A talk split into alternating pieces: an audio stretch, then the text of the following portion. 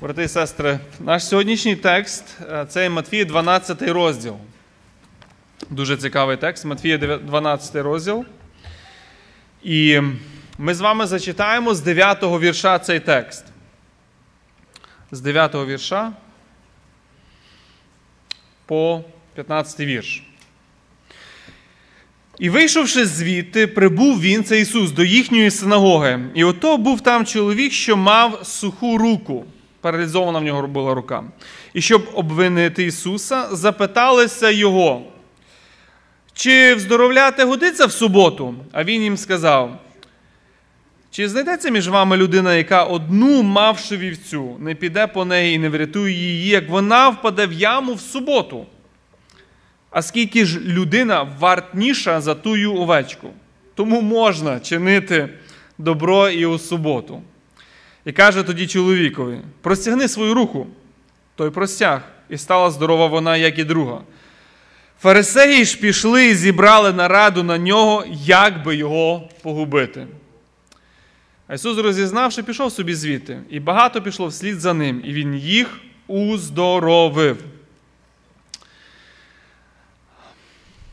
Ми знаємо оцей, оце гасло, да, оцей величезний текст, про який брат Іван говорив в прошлий раз, що Ісус є син людський, Він є Господь і в суботі або і в суботі. Це є Його.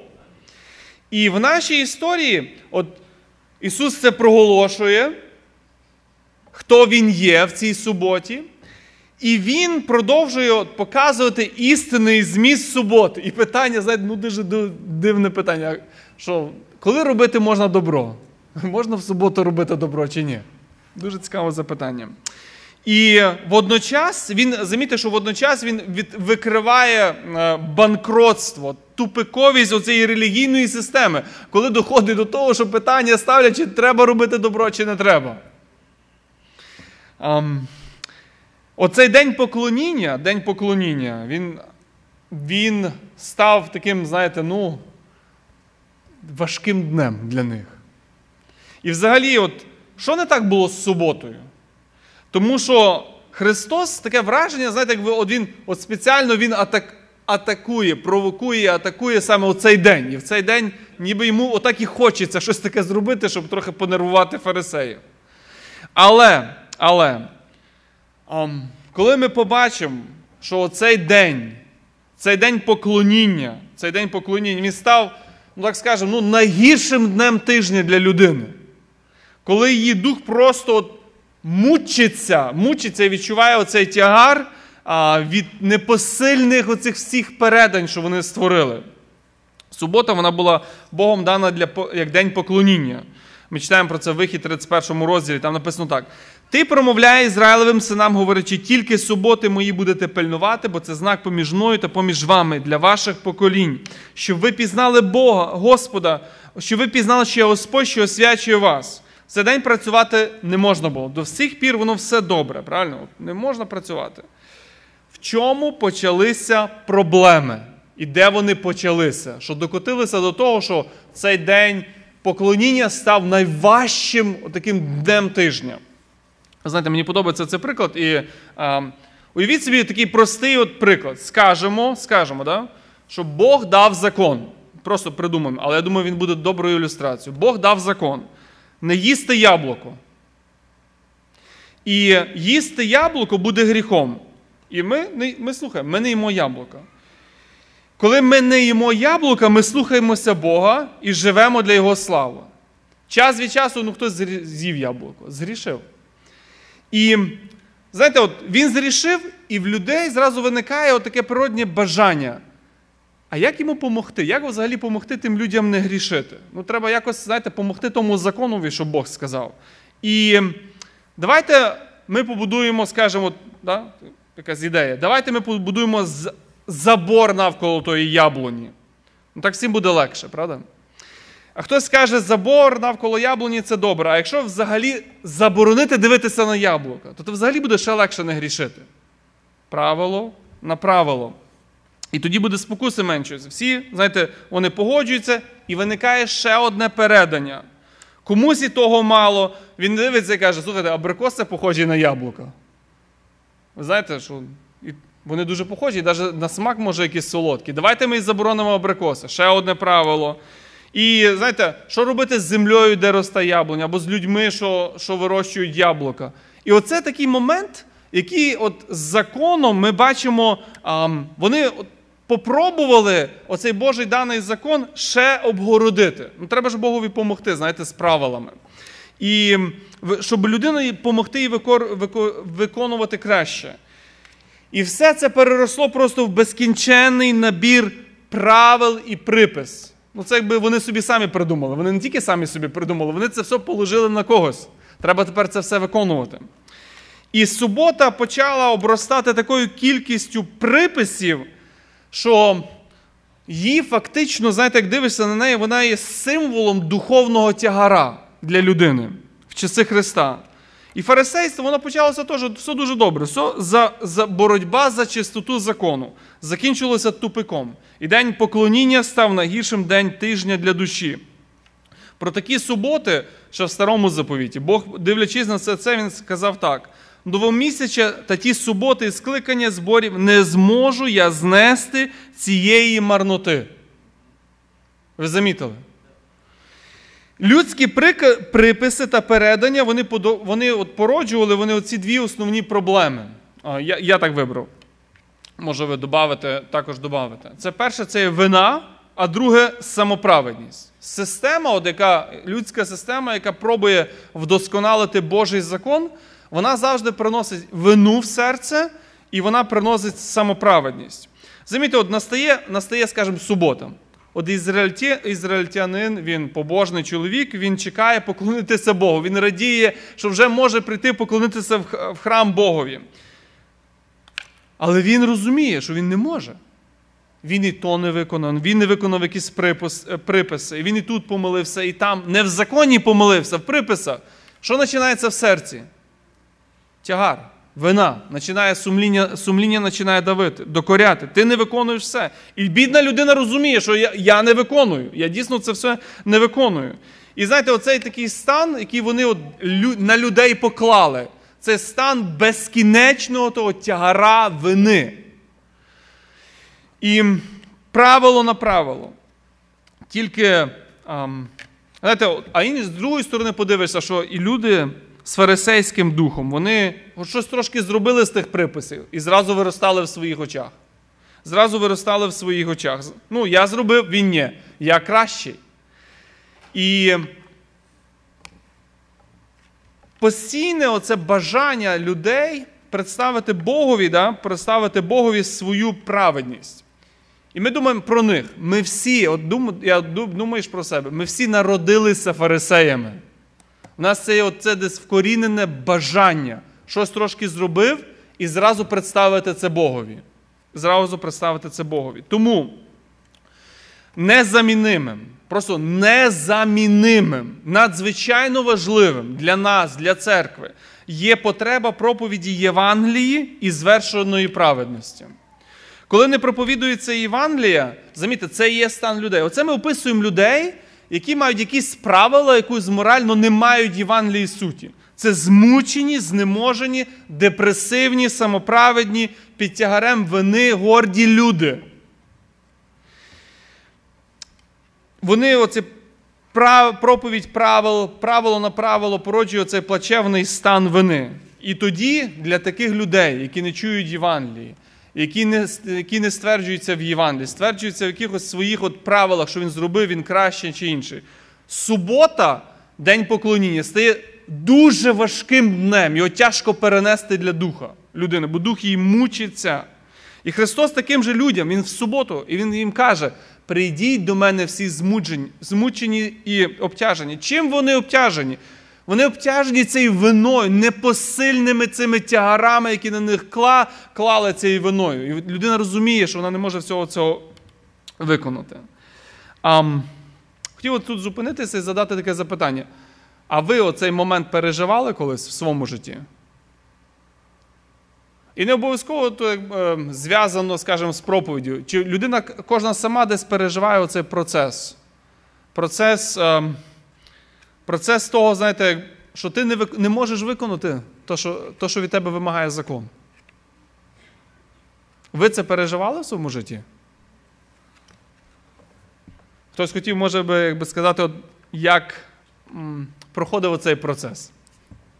Будь ласка, у вас є час, ви можете підняти руку і а, можете поділитися, як проходив цей процес. Або ви переживали цей процес, чи у вас такого ніколи не було?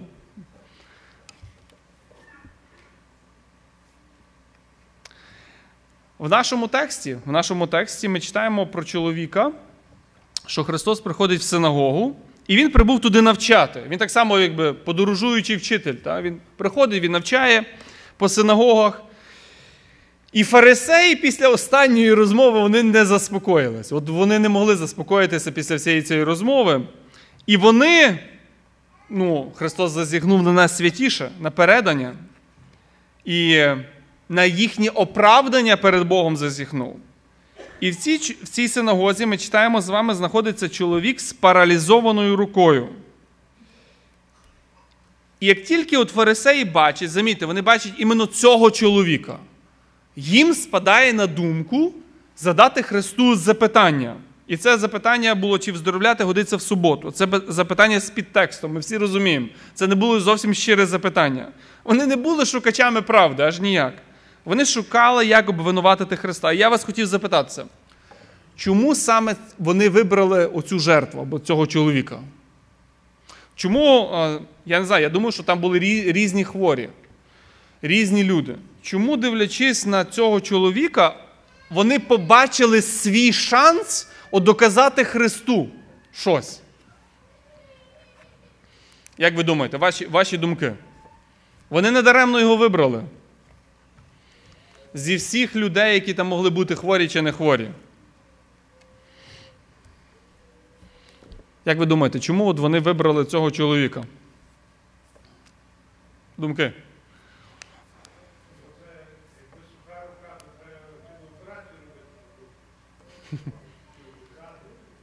Ну, хіба міняти, я не знаю. Як таку операцію робити, то хіба міняти. Володя. Але мене попросили, дивіться, мене попросили дати мікрофон, тому що вони ще подкаст записують. Окей.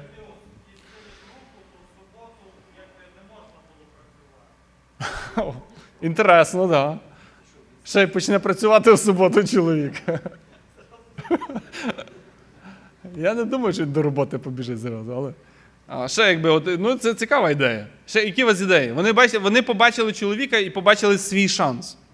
Um, Воно пов'язано, е, відповідь вона пов'язана взагалі з цими переданнями. Було дуже дуже просте правило, це кодекс. да?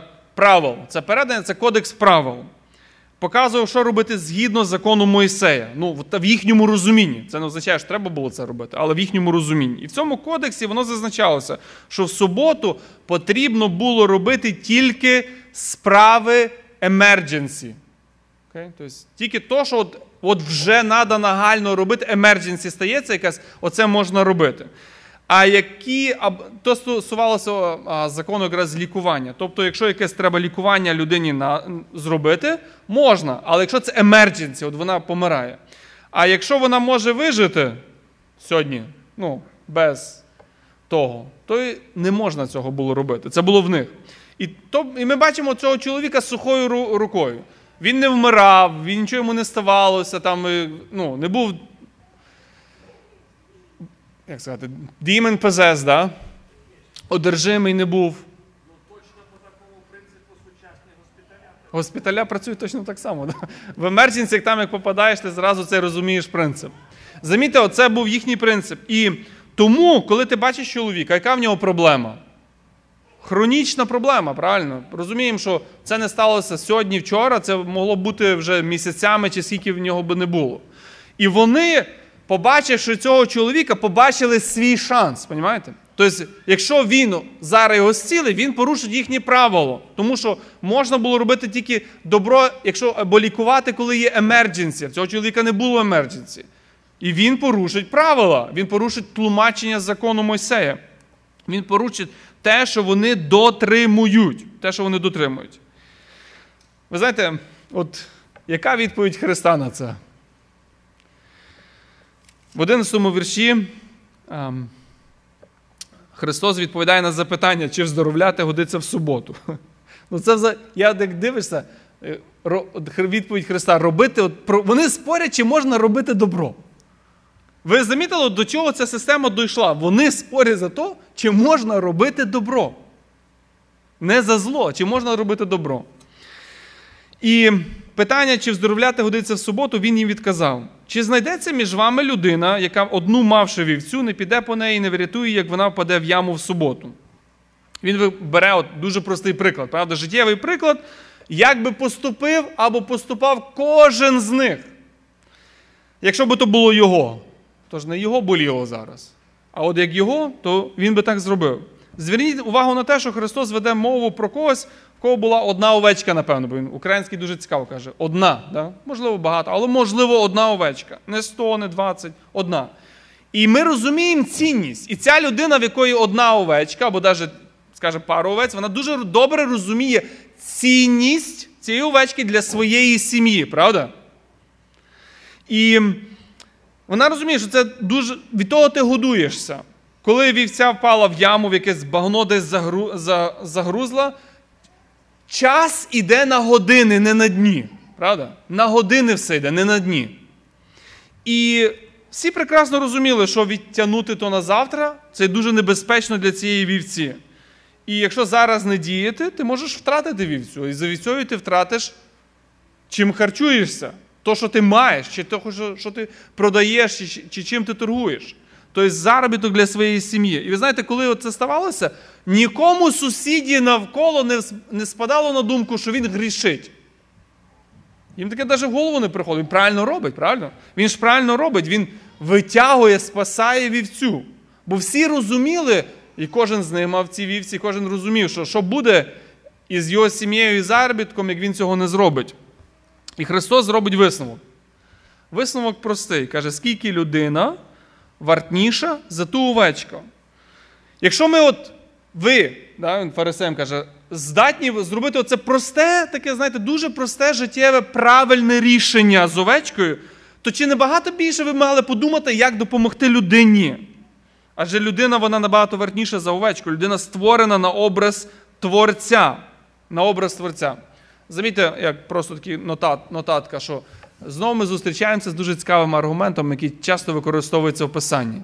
Якщо одне щось правильне, то інше точно правильне. Якщо з овечкою так поступив, да, то з людиною точно би ти мав так поступити. І тут вже, знаєте, є дуже важливий принцип, який ми маємо взяти для себе в житті. Дуже важливий, його треба запам'ятати. Часом буває, що правила перекреслюють милість. Замітьте, часом буває, що правила перекреслюють милість. Цього не повинно бути. Тому що Христос перед тим сказав: милості хочу, а а не жертви. Як ви знали, що означає, що милості хочу не жертви, ви б не судили невинних. Вперше стоїть милість. І коли в нас є якісь правила свої, вони не повинні перекреслювати милість і добро. Проблема в тому, що фарисеям воно це було незнайоме. Оце серце Бога. Їм було незнайоме. Серце повне милості, любові до однієї, навіть до однієї людини. І ці свої правила, придумані правила, вони ставили вище, вони ставили вище, ніж милість. Вони ставили вище, ніж милість. Душа, вона вартує набагато більше, ніж всі разом людські правила. Для самоправедних людей це невідомо. Це невідомо. Душа не вартує більше для них, ніж їхні правила. Христос, він, замітьте, він цитує Осію і каже до релігійних ем, Осію, який тоді так само сказав до релігійних керівників: милості хочу, не жертви, і богопізнання більше від цілопалень. Що толку говорити, знаєте, що ми виконуємо заповіді, а не знаємо самого Бога. Тобто його відображення, його характеру немає в житті. Немає в житті. Правила, або такий урок, який ми маємо взяти для себе. Наші правила, чи то, що ми бачимо, їхні правила, не повинні перекреслювати милість до нужди. Це дуже великий урок, який ми взяти повинні з цього з цього тексту. Я вам наведу дуже цікавий приклад, який я, от я читав. І е, Макартур приводить цікавий приклад. Я його зачитаю англійською мовою, про релігію, індуїзм. Де ви оце побачите, що придумані людьми релігії, вони отак роблять. Їм не важна людина, їм важливі свої правила. Я зачитаю англійською, потім скажу українською. One of the most obvious tragedies of Hinduism is, the, is its disregard for human welfare in the name of human welfare. A beggar is not given food because he, it would interfere with, with his karma and prevent him from suffering his way to the next highest level of existence. A fly is not killed because it is the reincarnation of some unfortunate human being of past ages. Rats are not killed for the same reason and are allowed to eat and contaminate food supplies without any interference. Cows are considered sacred and are given what food is available, while human beings are allowed to starve. Замітьте, от в них яка система? Вони не вбивають ні, ні крис, та? ну, ні коров, нічого. А людина, яка буде просити в тебе їсти, не дадуть. Не дадуть. Ви, ви замічаєте, от так будуються релігії. І це є дуже часто воно десь, воно, ми в тому грішимо. В тому, що є милість, і Бог її ставить понад усе. Іменно відношення з людьми. Кажи. Саня, поможи, будь ласка. Зараз подаш потім. Ти думаєш, включив? Раз, да. Братья и сестры, я вот слушаю Витю, да, и у меня так вот один так поинт за поинтом, просто сейчас я прочитаю, что я записал, интересно, как получается. Витя, я просто чуть с другой стороны дополню, Давай, может быть, кажи, да. кажи. А, смотрите, как получается интересно. А, человек сухой рукой, да, невозможность излечения. На то время, наверное, медицины такой не было, чтобы можно было излечить. Это только могли сделать или пророки, или же человек, который приходит от, от Бога. Теперь, с другой стороны, фарисеи и законники, которые были в храме, они, вот, они смотрят на все это, смотрят, они его хотят уловить, Христа, уловить, там написано, чтобы обвинить его. Интересно, еще одна такая позиция. Они его зовут, чтобы обвинить Иисуса Христа. Получается, что самоправедность, и, и- и самоправедность фарисеев и книжников, она приводит к гордости, потому что они начинают гордиться тем, что они исполняют эти все правила.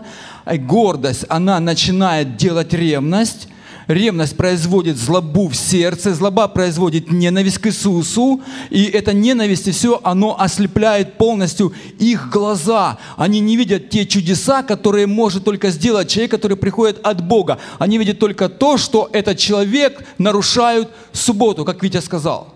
Окей. Ну, по- вы это можете себе представить, насколько ослеплены сердца, духо- глаза духовные и сердце ожесточено? Да. Фари- вот этих и геть. книжников. Да. Да. А, оце якби перший урок, якби хотів, щоб ви для себе, якщо нотуєте, чи може я ще раз його повторю. Да? А, принцип милості. Принцип милості. Правила не повинні, не можуть перекреслювати милість. Просто не можуть. Особливо у відношенні, у нашому відношенні з людьми. Наступне, що я хотів замітити, ще один дуже цікавий урок це цінність людського життя. Дуже цікаво. Ну просто, знаєте, в Євангелії Матфія він же третій раз будує свій аргумент на тому, що людське життя має більшу цінність, ніж тварин. Ми живемо в Америці, вам нічого не нагадує. Я вам ще раз повторю. Людське життя, він вже третій раз будує свій аргумент, має більшу цінність, ніж життя тварин. Я вам зацитую, процитую. Це є шостий розділ, 26, 26 вірш. Він каже так: погляньте на птахів небесних, що не сіють, не жнуть, не збирають в клуні, проте ваш небесний отець їх годує. Послухайте запитання: чи ж не набагато вартніші ви за них? Ви замітили? Людина вартніша. 10 розділ 31 вірш. Отож не лякайтеся, бо вартніші ви за багатьох горобців. І наш текст знов те саме він підкреслює. Так ніби здається, прямо для нас. Правда? Ну, може, не для нас, але для нашої культури. Скільки ж людина вартніша за ту овечку? Питання. Чому людина вартніша за тварин? Дуже просте питання, будь ласка. Чому людина вартніша за тварин?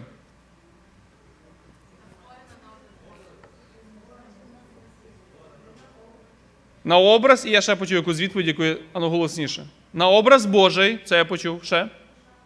Має душу ще. На спасіння. Безсм... Б... Да, оце, без... Він безсмертний ще. Розум має інтелект, да. Христос вмер за людину. Ще. Чому вона вартніша? Частина Божого Духа, вона є творіння. В неї вдихнув Дух свій дав, так можна сказати, да? Через Христа Бог любить людей. Замітьте, ну я, ви замітили, да? три рази. Це дуже багато. Коли три рази він будує свій аргумент а, знову на цінності людського життя. Людина вона створена на образ Божий. Це особливе Боже творіння. Все людське життя. Тому послухайте уважно, все людське життя, навіть найменше людське життя, має просто ну, експонентно да, більшу цінність в очах Бога, ніж всі разом тварини. В нашому перевернутому світі чи культурі все навпаки, життя тварин інший раз воно ціниться більше, ніж життя бейбічки, яка ще не родилася. Ви замітили? Христос так не говорить. Він три рази навпаки каже. Закони держави, тому закони держави, в якій ми живемо, повинні захищати життя найменшого і найбеззахиснішого з людей життя ненародженої немовляти. Це є аксіома. Замітьте, от тут є да, математики, там, і всі, всі решта, хто з цим зв'язаний. Ми, ви знаєте, що є теорем, а є аксіоми. Да? От їх не доводиш. От ти їх не можеш ніяк ні довести, ні ще. Оце є аксіома. Христос її не доводить. Ви замітили? Він не доводить. Він просто дає як факт три рази. Оце є аксіома життя. Людське життя є вище, ніж будь-яке тваринне життя. Вище. Тому цінуй, проявляй милість до людини. Тим більше милість проявляй до людини. Це є аксіома. Висновок, який Христос робить, висновок він робить в 12 вірші і каже так: тому чини, можна чинити добро. Дуже інтересно. Тому можна чинити добро. Можна робити добро. Фарисеї, можна робити добро. В будь-який день робіть добро. І в суботу робіть добро. Запитання ам, було, чи вздоровляти годиться, відповідь можна робити і в суботу. І Христос Він от проявляє от, знаєте, це свій характер. І от ми в цих віршах і в наступних ми побачимо, особливо починає підкреслюватися його характер, його серце. Він то, він то як пізніше скаже Ісая, він не наломить навіть очеретини, не доломить. Він і є ця милість, який тільки що їм сказав, прийдіть до мене, і я вам дам відпочинок. Виявляється, оце характер Бога, характер милості до людини. Милості до людини. Ам, Для нас, ви знаєте, в нашому часі і в нашій ситуації є свої притаманні запитання. Тому я не буду задавати запитання, чи можна щось зробити в суботу. Я вам запитам друге запитання: що можна і що не можна робити в неділю? Брати і сестри, що можна і що не можна робити в неділю? Давай спочатку встановимо питання на питання. Давайте. Є неділя іною суботи. Ні. От. Але ми, ми цей день використовуємо в такому самому значенні. Тому, якби для нас, я кажу, ну вони прийшли поклонятися. Правильно? Ми поклоняємося ж не в суботу. Ми, ми збираємося в церкву не в суботу, в неділю. Тобто ми на даний момент в нашій ситуації ми використовуємо так цей день. Я, я, точно, це не є то саме, я розумію. Але ми так використовуємо. Тому я би хотів запитати вас, що можна і що не можна робити для нас в неділю. Будь ласка, рука і кажіть, тому що той, хто пізніше слухає в записі, якщо ви не скажете, мікрофон не чує. Тому ми маємо той мікрофон. Що, що, що не можна для вас робити, я так скажу, що не можна для ваших дітей, для вашої сім'ї робити в неділю? А? Ну, я скажу так: для моїх дітей не можна телефон дивитися. Все. Це святе. Порушив. Що не можна робити в неділю? У вас є якісь от правила, якісь бачення? Або що можна робити в неділю? Да? Можна в зібрання йти. Да, хтось забуває. Ще.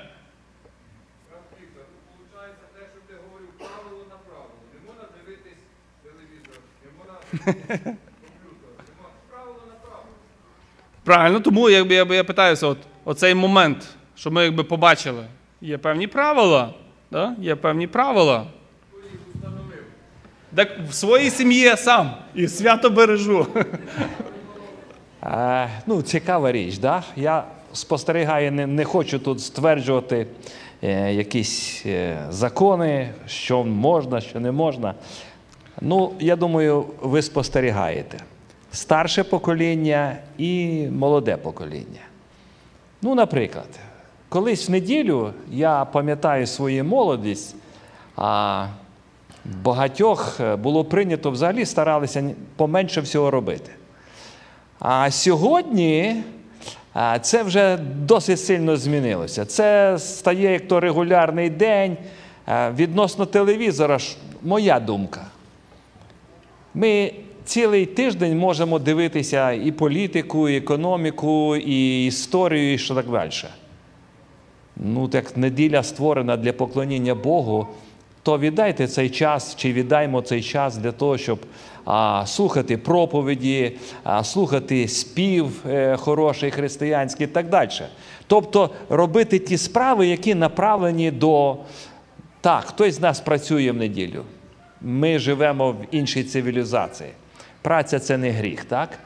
А, але є речі, від яких варто утримуватись, які не приносять те, що можна зробити від понеділка до суботи, а в неділю можна обійтися. А скажіть, будь ласка, е, от неужели неділя єдиний день для е, покупки в магазині? Я не говорю кусок, куска хліба купити, так? а щось таке, що можна купити в тижні. Для багатьох це стає нормою в неділю шопінг, так? А, тому це дискусійне питання, Це але все-таки, все-таки неділя створена і в нашому розумінні, і в стародавньому розумінні як субота для поклоніння Богу. Тому що тому максимально те, що ми можемо зробити на протязі будня, ми повинні робити на протязі будня. А неділю направити максимально для того, щоб а, в будь-якій сфері нашого життя дотикатися до того, до чого, як правило, в суєті тижня не дотикаємося. Ну, це моя така загальна Це думка. практично, так. Да. Я, я погоджуюся тут, що ми, якби, я розумію, що субота це не є неділя, але ми все рівно, якби християни, да, ми для себе виділяємо день. Оцей день я буду для Бога. Але потім так починає відбуватися, що і не, і не на тижні, і не цей день, і не, і не неділю. Десь воно постійно якась суєта. І, можливо, ну, як для, як для себе правило, для, для своїх дітей, да, що я кажу, що ну, ти в неділю відстав то геть, це день для Бога. Цей день для Бога. Будь ласка. А Я хочу добавить, может быть, еще с другой стороны. Ну, братья и сестры, мы каждый день, каждый день недели, да, мы встаем, молимся, мы боремся так же самое с грехом, мы просим мудрости от Бога, мы делаем вещи, которые Христос сказал. Сказал когда-то самарянке, помните, Он сказал, говорит, что наступают дни, когда люди будут поклоняться в чем? В духе и в истине. Аминь. Аминь. Что происходит в пятницу и воскресенье? Мы все э, на протяжении недели получаем свое откровение от Бога, свою, Он дает нам силу, мы идем за Ним, мы поступаем, где-то ошибаемся, Он нас поднимает, мы видим всегда руку Божью, да, но это идет у нас э, познание Бога, э, как это называется, личное, личное. Что происходит в пятницу и воскресенье? Мы все приходим, мы соединяемся в тело Христа, мы как церковь, мы Его тело. И Дух Святой уже работает над нами всеми. Вот именно вот в церкви у нас происходит, ну, как бы, э, мы можем получить такое хорошее, а когда, когда вот звучит проповедь с кафедры в церкви, Дух Святой может через проповедь проговорить каждому в сердце то, что ему нужно. И он может услышать, потому что мы все в теле Христа собрались, а мы как тело, мы собрались. Да, поэтому а это, это особый день. Ну и не вдаваться, наверное, в суету, да, самое больше, Та, наверное. я, я розумію, що як брат Корі казав, що з другої сторони є, що, що не можна робити в другі дні др- добро. Можна, роби. Можна роби, але це хороший поінт, що Юра підмітив. Ми, як церква, збираємося в п'ятницю в неділю. В неділю найбільше. Да? І оцей день потрібно віддати. Якби собі зробити за правило. Да? Віддати для того, щоб посвятити для спілкування з братами і сестрами поклоніння Богові як церква. Проте милість стоїть вище. Якщо якесь виникає питання, яке потрібно рішити, це є питання проявити добро і милість, ми повинні перекреслити наші правила. Тому що, знаєте, дуже легко, я думаю, фарисеям було говорити про цього чоловіка. Поки він не став би на то місце, що рука суха, не можеш ходити на роботу, не можеш заробляти для сім'ї, не можеш це, не можеш це. І вони би дуже добре зрозуміли, де він знаходиться. Якщо б встали в його щузи, правда? А вони зараз просто цього не розуміють, тому що не хочуть навіть трошки подумати, а що зараз з цією людиною відбувається? Що відбувається з її життів, її з роботою, з її сім- Вони не хочуть про це подумати. Для чого? Їм треба перемогти спор з Христом. Розумієте? І є ще багато різних запитань, але ми не маємо на них часу, я просто скажу. Тобто є питання, що можна. А як на рахунок гаджетів, техніки на зібранні? Можна користуватися чи не можна користуватися? А як на рахунок одягу на зібранні, який має бути? Усі ці правила, як, я- які всі ці правила? І Біблія дуже просто говорить, де є баланс. Баланс це не форма, баланс це є принцип писання. Є принципи писання, є певні конкретні тексти, які дають конкретний загальний принцип, як потрібно одягатися, ходити, збиратися. Будь ласка, хочете додати? Будь ласка. Я, ну, я, я вже сказав. Е, Я в свого житті маю такий опит, що Господь благословляє людей, які роблять багато речей добровільно. І є сім'ї, які просто перед Господом дають такий обід. Господі, ми тобі цей день посвящаємо. І це між ними і Господом. І вони моляться, і вони просять, Господи, дай так, щоб в нашому житті ми не працювали в неділю. І вони це іскренні шукають. І Господь завжди йде, я замітив так теж в своєму житті, йде на зустріч. Е, якби, і дуже добре тоді життя в сім'ї созідається. І діти, діти так само навчаються, що ця неділя у день ми виділили для Господа. Добровільно це наша йому посвята, наша йому жертва цей день. І ми так вчимо діток, наприклад, з дитинства, якби в наших сім'ях, що Шукайте такі професії роботи, щоб неділю обходити, щоб неділя була в сім'ї з Господом. І просто це благословіння. От я в своєму житті то пережив і бачу по сьогодні. день. Це добре посвятити неділю Господу. І неділю ще можна робити добро, не тільки бути в собранні. Є хворі, є посіщення. Оце дуже важлива часть общення християнського. Не тільки собрання, а общення друг з другом по домах, при, преломляє по домах піщу, приймати е, странників. Це ж теж жертва угодна Господу.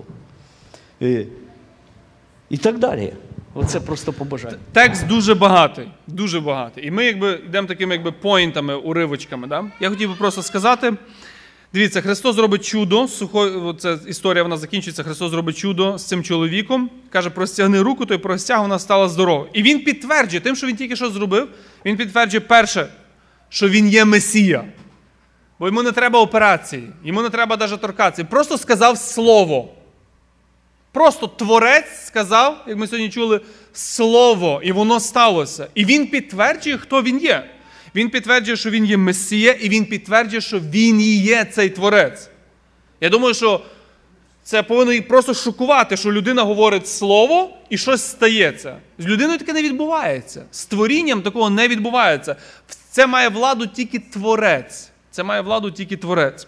Але ми йдемо далі, і ми бачимо, що дуже ну, просто може незрозуміла, особливо нам, які виросли в християнських сім'ях, така реакція. І деколи, коли бачиш таку реакцію, ну, хто якби десь навчався, ще щось в- людей, вона якась, ну, дика, якщо так можна сказати. Не, геть незрозуміла. Ми читаємо Марк, він, він ам, ні, в 14 вірші. Фарисеї пішли і зібрали нараду, як би його погубити. Як ви назвете таку реакцію? І це в суботу. Це, як, взагалі, от, як взагалі назвати ненависть, замітьте, на милість? Як назвати ненависть на милість? От дивишся, Христос, він ж, ну що, він їм зробив якесь зло? Не зробив. Він проявив милість до людини. Чому відповідь? Чому така відповідь? Як ви думаєте? От ваші думки, чому? Ви взагалі бачили таких людей в житті, щоб в них була така відповідь? Отака, як фарисеї. Я вам скажу тільки один приклад тут. Не сказати з кафедри, вже готові. Я, ні, я скажу так, що ам, я більше в світі зустрічаєш е, таку відповідь, коли от, десь щось посперечалися люди, невіруючі. І все, і там вже на всю житті я його не прощу, і все. І ти бачиш така ненависть, що ти роз... Як не прощу? Що ти тобі ж нічого поганого не зробив? І ти дивишся збоку і не можеш навіть поняти, як людина з такою ненавистю може відповідати. Може. Вона може навіть на милість відповідати, коли в неї таке мертве серце. Коли в неї одне бажання, вона, вона, вона мертва для Бога. І вона навіть на милість отак, від, отак е, просто відповідає. Вони пильнували, вони пильнували, як би його вбити. Оце була змова, да? conspiracy в Біблії, коли фарисеї вони таку конспірацію робили, як вбити Христа. Як вбити Христа. Ми знаємо також, як Юра вже замітив, що популярність Христа вона викликала оцю таку дику вбивчу злість і заздрість в серці цих самоправедних людей. В суботу не можна проявити милість, але для них нормально піти і змовлятися, як робити вбивство. Добро не можна, а вбити людину можна. Милість виявляє, замітьте, цей момент. Я хотів, щоб ви от побачили цей урок і для себе запам'ятали. Милість виявляє, що є в нас в серці. Це дуже дивний урок, але ми бачимо. Милість виявляє стан серця. Ви замітили, що милість виявила, що в них є в серці насправді. Мертве серце ненавидить милість. Милість, що переступає правила, вона гідна тільки смерті в очах самоправедності. Тому що через цю суботу я доходжу до Бога, я маю доступ до Бога. І зараз Христос це перекреслює всю мою самоправедність своєю милістю. Для нас, знаєте, є, напевно, дуже важливе це запитання. Яка є наша відповідь на милість? Ми готові проявляти милість? Тому що милість вона шукає найбільшу потребу. І Христос проявив цю милість в синагозі до людини, яка мала цю потребу. Він, він її розумів, він її бачив і він знав її життя. Він проявив милість, ми скажемо, ну, до простих буденних життєвих справ. Правда, ми не читаємо, що він спасся, ще щось сталося. Але оця милість навіть до простого ситуації життя, яка була в людини. Я не знаю, я так я дивився, по-різному пишуть, що віра цього хворого чоловіка, чи він мав віру, чи ні. Я не впевнений в цьому. Що да, бо не написано, і, Христ, і ми перед тим якраз урок читали про те, що Христос, чи люди мали віру, Він робив, і це добре. Вони не мали віру, Капернаум, він все рівно робив, як хотів. І тут, як не написано, ми не, ми не знаємо. Але цей чоловік добре робив, що він слухався Христа. Він дуже добре робив, тому що Христос сказав, як Марко, Марк пише, стань посередині, він став. Тобто якісь от намьоки такі, да? натяки на віру є. Він став. Він, ви розумієте, от ви, ви ж розумієте, що стати посередині і з вас роблять приклад суперечки. Це не зовсім просто.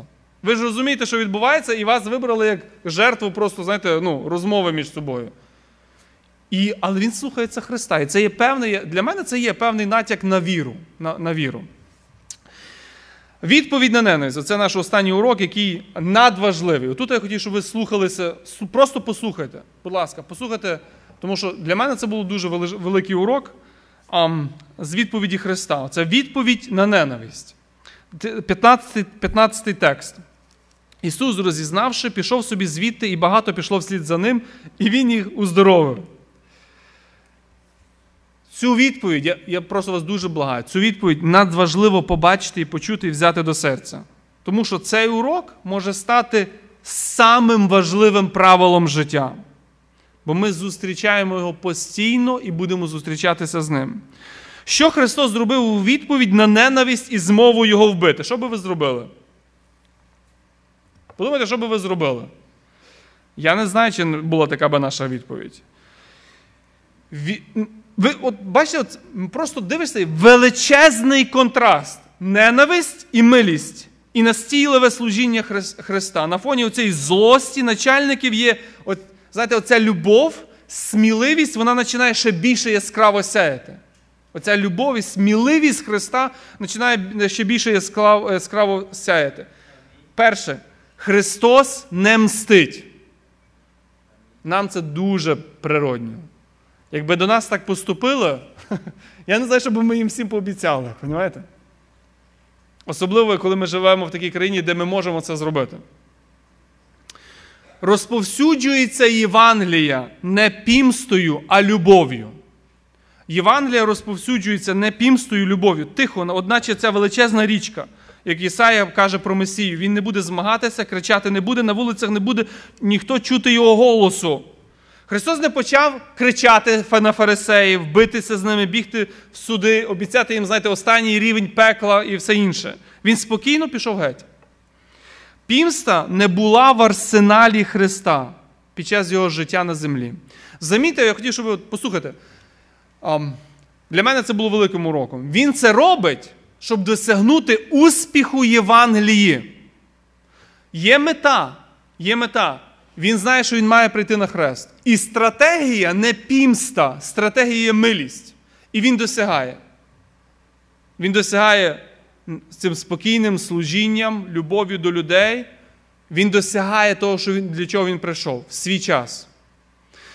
Ви замітили, що для нас з вами дана така ж сама стратегія. Тобто Бог, дивлячись на нас і дивлячись на оцей план розповсюдження Євангелії, щоб ця Євангелія досягнула людей, і ця Євангелія досягнула своєї мети, є певна стратегія. Ця стратегія називається милість і любов, не пімста. Якщо ви хочете бути успішними в Євангелії, якщо ви хочете бути успішними в Євангелії, то Христос каже: любіть ворогів своїх, благословляйте тих, хто вас проклинає, творіть добро тим, хто ненавидить вас, моліться за тих, хто вас переслідує. Зброя наша не тілесна. Воювати за віру не означає воювати з людьми. Ісус відійшов з тих місць. Що саме, Зверніть увагу, що саме Христос сказав робити учням. Як хто вас не прийме і ваших слів не послухає, виходячи з дому чи з міста, обтрусіть порох із ніг своїх. Знову 10 розділ Матвія. А коли вас будуть переслідувати в однім місці, втікайте до іншого. Христос поступає так, як Він зараз отак поступає, як Він їх колись вчив. І своїм прикладом Він моделює, як поступати, щоб Євангелія мала успіх. Щоб Євангелія мала успіх. Христос далі продовжує служити. Він продовжує служити і багато слід за ним пішло, він всіх їх уздоровив. От, знаєте, от, на противагу сучасній слабості людей, от що сталося, вже впав в депресію, ну, вже залишив служіння, вже коротше, все покинув, махнув на все рукою, на все починає людина жалітися.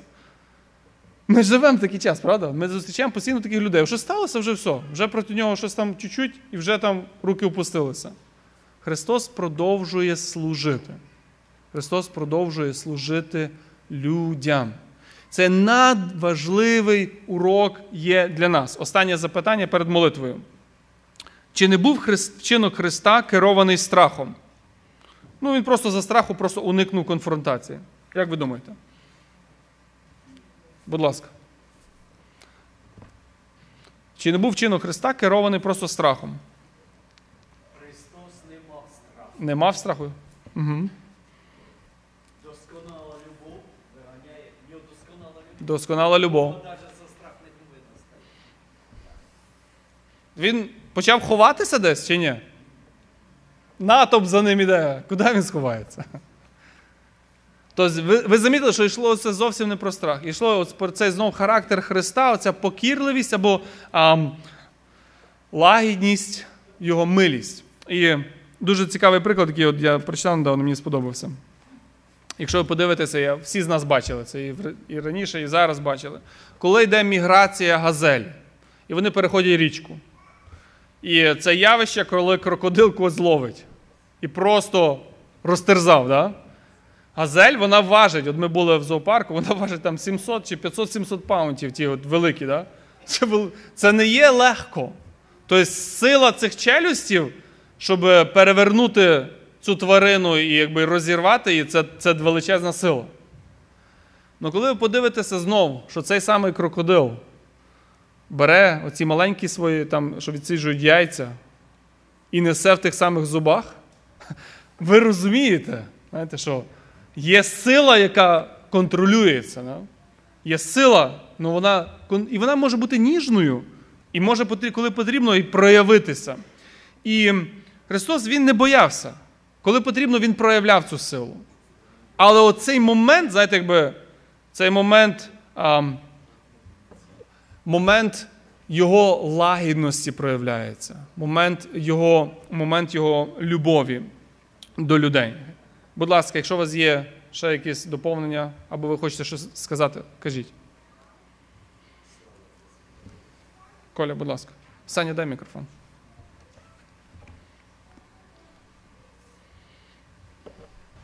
Е, Я трошки хочу е, просто вернутися е, оцю історію Да-да-да. е, з тим, що Ісус Христос зцілив в суботу сухорукого. Е, Це е, мені цікаво, е, що фарисеї підійшли до Ісуса Христа з питанням. Тут в нашому тексті не показано, чи вже Ісуса Христа просив хтось, чи сам Сухорукий просив, щоб він зцілив. Здається, якби ще не було цієї теми. Але фарисеї, знаючи про те, що Ісус Христос перед цим вже захистив учнів, що вони в суботу розтирали колоски, вони вже, вже перед, перед тим вже дали йому питання: а ти зцілиш в суботу? Получається так, що якщо е, ісцелиш в суботу, нарушив. Да. Е, Якщо не ісцелиш, значить, е, ти тільки що казав, що милість більша за суботу, за закон. І крім того, виходить, що вони хотіли його улічити в тому, що якщо ти не ісцелиш, який ти Бог. Перед цим ти робив чудеса, зціляв, а зараз ти вже не зміг. І получалося, получалося, що того, то Ісус Христос сказав, що, що Він є Господин і суботи, і милість перебільшує за все. Може навіть бути, що вони точно знали, що він зцілить, і для них якраз давай зроби і поруш ще одне правило, і буде ще одне проти тебе, якби звинувачення. Може по-різному бути. Да. Угу. Будь ласка. У мене є одне ще доповнення, що е, ну, є різні варіанти, як проводити су, е, неділі, як вихідний проводити. І я просто згадала, що в самому початку Біблії Господь нам дав приклади проводити вихідний це віддихати. Це ну, так, як- як в нас зараз скеджул, як люди сильно тяжко працюють. Є один день, в якому спокійно можна віддихнути, і що вас, ну і мене, і вас, і щоб нас не мучила совість, ми можемо просто віддихнути по прикладу Бога. Вже в неділю совість муці, що то вже правило. Да. Добре, брати і сестри, молимося. Амінь, молимося.